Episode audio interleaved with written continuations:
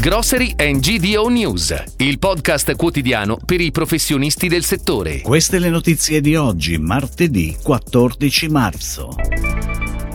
La metamorfosi di Selex e la crescita di Agora. Caro Vita 2023 la risposta degli italiani, raccontata da Toluna.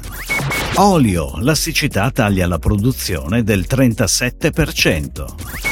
McKinsey la sfida della tecnologia nel settore agricolo globale. Agenzie europee, il rischio per la popolazione di contrarre l'aviaria è basso. La crescita di ESD è stata determinata dalle positive evoluzioni che le centrali acquisti Selex ed Agora hanno compiuto negli ultimi anni. Selex oggi possiede una rilevante quota di mercato in area 3, prima risibile, e sta crescendo con decisione in area 4 grazie ad un grande player come Megamark. Agora era invece una centrale del nord-ovest e poco altro, ma oggi, dopo l'entrata di Rossetto, si è rafforzata molto anche nel nord-est dove possiede una quota quota del 4,7%.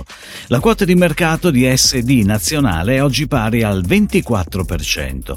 Nella suddivisione per territori ne emerge che la quota è confermata in area 1, nord-ovest, con il 24,1%, cresce al 35,2% nel nord-est e poi è comunque alta in area 3, centro, dove arriva al 19%, per poi scendere al 16,8% nel sud. Ed ora le breaking news, a cura della redazione di gdonews.it.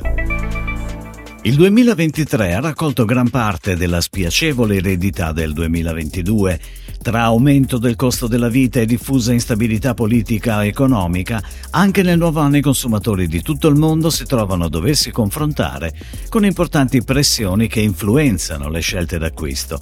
Il barometro globale dei consumatori di Toluna ha coinvolto oltre 15.000 persone in 18 mercati.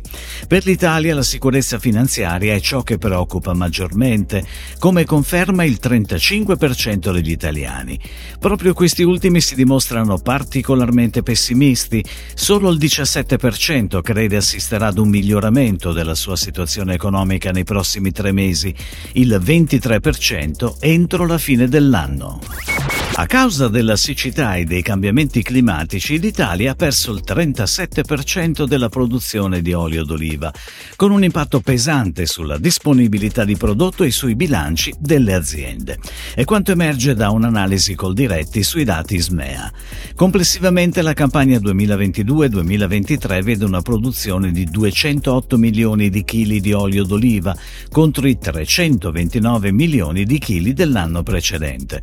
Nel 2022 2022 la spesa degli italiani per l'olio extravergine d'oliva è comunque aumentata del 7,5% rispetto al 2021. Non a caso l'Italia è fra i primi tre maggiori consumatori al mondo, con circa 480 milioni di chili. Si utilizzano in media 8 kg a testa e ogni famiglia spende circa 117 euro all'anno. McKinsey Company ha condotto uno studio che approfondisce le sfide legate all'adozione di soluzioni tecnologiche da parte degli agricoltori. La ricerca attesta come sia presente un'apertura verso l'innovazione, ma al contempo l'adozione di soluzioni tecnologiche risulti procedere lentamente.